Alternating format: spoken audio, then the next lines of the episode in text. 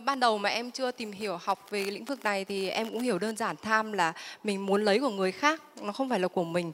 Thế sau thì em ờ, cũng hiểu dần thêm thì không biết có đúng không. Đấy là đôi khi là mình mình là mình tham ái ạ. Đôi khi cũng là tham việc tốt hay tham làm tham quá của mình cho người. À, thì ờ, sau đấy thì em cũng có một liên hệ nữa là em có nhớ cái sơ đồ Maslow về tháp nhu cầu con người. Tức là ban đầu là mình chỉ muốn sinh sống rồi mình muốn có cái tôi mình muốn làm việc tốt xong mình muốn là duy nhất mình muốn cống hiến. Thì theo như em hiểu bây giờ là càng lên cao ấy thì cái tham ái nó càng nhiều. Thà là mình chỉ muốn ăn ở cho sướng còn hơn bây giờ muốn muốn là duy nhất muốn là để lại cho đời. Thì ờ, khi mà em đi học ban đầu thì em bắt đầu có một cái ở đây ở đây nhá Dạ. ở đây nó không liên quan ông Maslow nhá dạ, ông Maslow là một trường phái ông ấy làm kinh doanh ông Dạ. ấy đẩy con người ta đến cái gì dạ. bắt Thì- buộc người ta phải tham Dạ.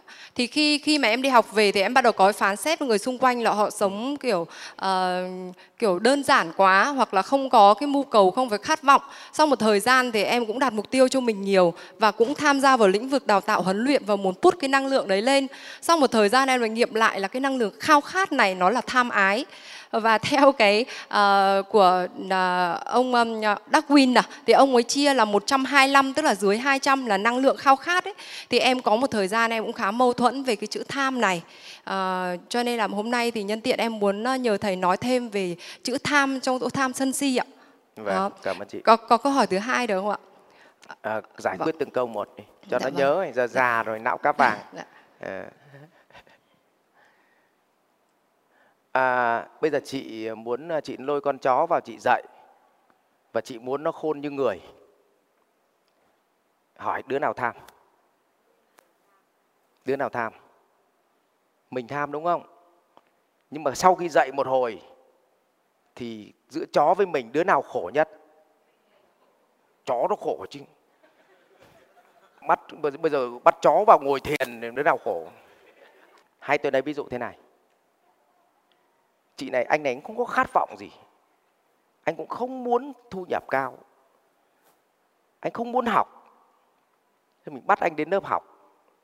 Hỏi đứa nào khổ? Đứa nào khổ nhất? Anh ấy khổ nhất. Ngồi nghe thằng này nói đau hết cả đầu. Không? Mà đứa nào hành nó? Mình hành. Xong mình hành nó một hồi, nó không học. Xong đứa nào tức? Mình tức đấy là tham của mình cho. Tôi lấy ví dụ thôi. Tham vật chất là lấy của người cho mình. Tham cảm xúc. Tham cảm xúc là mải mê thỏa mãn cảm xúc của mình mà quên mất cảm xúc của người khác. Nó giống như con nó thi trượt đại học.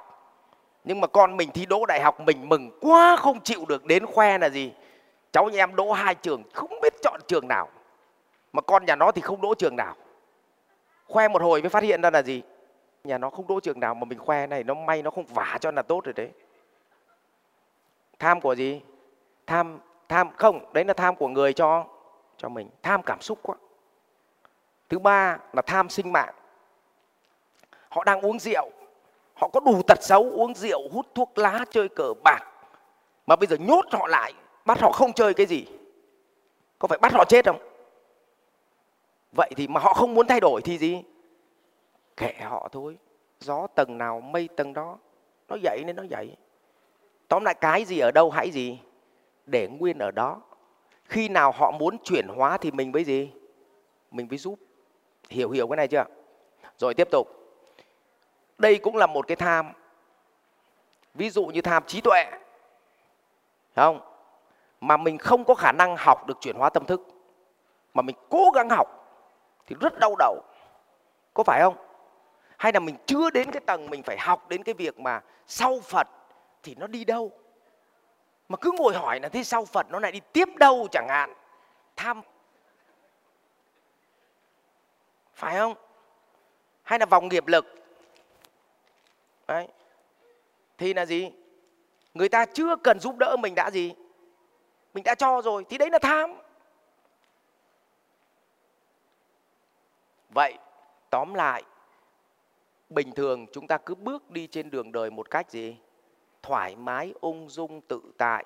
Nếu ai gõ cửa thì cửa, mở, với điều kiện phải có cửa. Còn nếu người ta nhờ mình giúp mà không nằm trong khả năng của mình thì gì? Thôi, đừng cố đấm ăn xôi. Nó bảo, chị ơi, có thể nói cho em về về về về kinh dịch được không? Thì mình không biết thì mình nói là gì? Ừ cái này chị không biết, đang tìm hiểu, chưa đúng. Khi nào biết chị sẽ gì? Chia sẻ, đè ngửa nó ra trình bày kinh dịch. Xong một hồi nó bảo là gì? Chị nói sai rồi. Bắt đầu lại tự ái. Có phải không? Vậy thì tóm lại, mình cứ ung dung bước đi trên đường đời. Ai gõ cửa thì cửa mở. Với điều kiện mình phải có cửa. Đừng bao giờ của người phúc ta. Ví dụ, nó đói mà mình có khả năng giúp họ họ xin, mình có khả năng giúp họ, thì cho. Không cho thì thôi. Có ba ông cùng ngồi. Nhưng mình lại quay sang là gì? Chị chị giúp nó đi. Vậy là gọi là gì? Của người phục ta. Còn người ta muốn giúp thì người ta sẽ tự khắc gì? Giúp. Còn mình không giúp thì mình nói, thông cảm, hôm nay tớ không cầm tiền. Cũng là một cách. Đúng không? Nhưng mà mình lại gì? Quay sang là, tôi không cầm tiền, ông ông giúp họ tí cái đấy gọi là của người phúc phúc ta. Đấy cũng là tham. Lần sau cái đứa nó đi cùng mình, nó bảo, thấy người ta khó khăn, đóng giúp thôi, nó suối mình giúp. Mà lúc đấy mình không giúp không được. Đấy. cái nhà hiểu yếu này chưa? Như vậy có ba loại tham. Một là tham của người cho mình, tức là muốn giành giật về mình. Hai là tham của mình cho mình. Thế nào gọi là tham của mình cho mình? Ở tham ăn chẳng hạn. Đáng lẽ mình chỉ ăn được cả hai, ba bát cơm một ngày thôi không, với lại khoảng hai miếng thịt, với lại à, 300 gram rau. Nhưng mà vì mình ăn, nhưng mình trả tiền, mình có xin ai đâu. Nhưng mình hốc 6 bát cơm, năm lạng thịt. Xong một hồi nó bị gút này, huyết áp này, tiểu đường này. Xong quay sang là gì? Số đen đen cái gì mồm nó hốc chứ, có phải không? Đấy, thì cái đấy là tham của mình, cho mình. Xong người ta lý luận là gì? Tao ăn, tao mất tiền của tao chứ tao xin của ai mà tao tham. Cái đấy nó gọi là tham của thiên nhiên, tham thực đấy. Đúng không?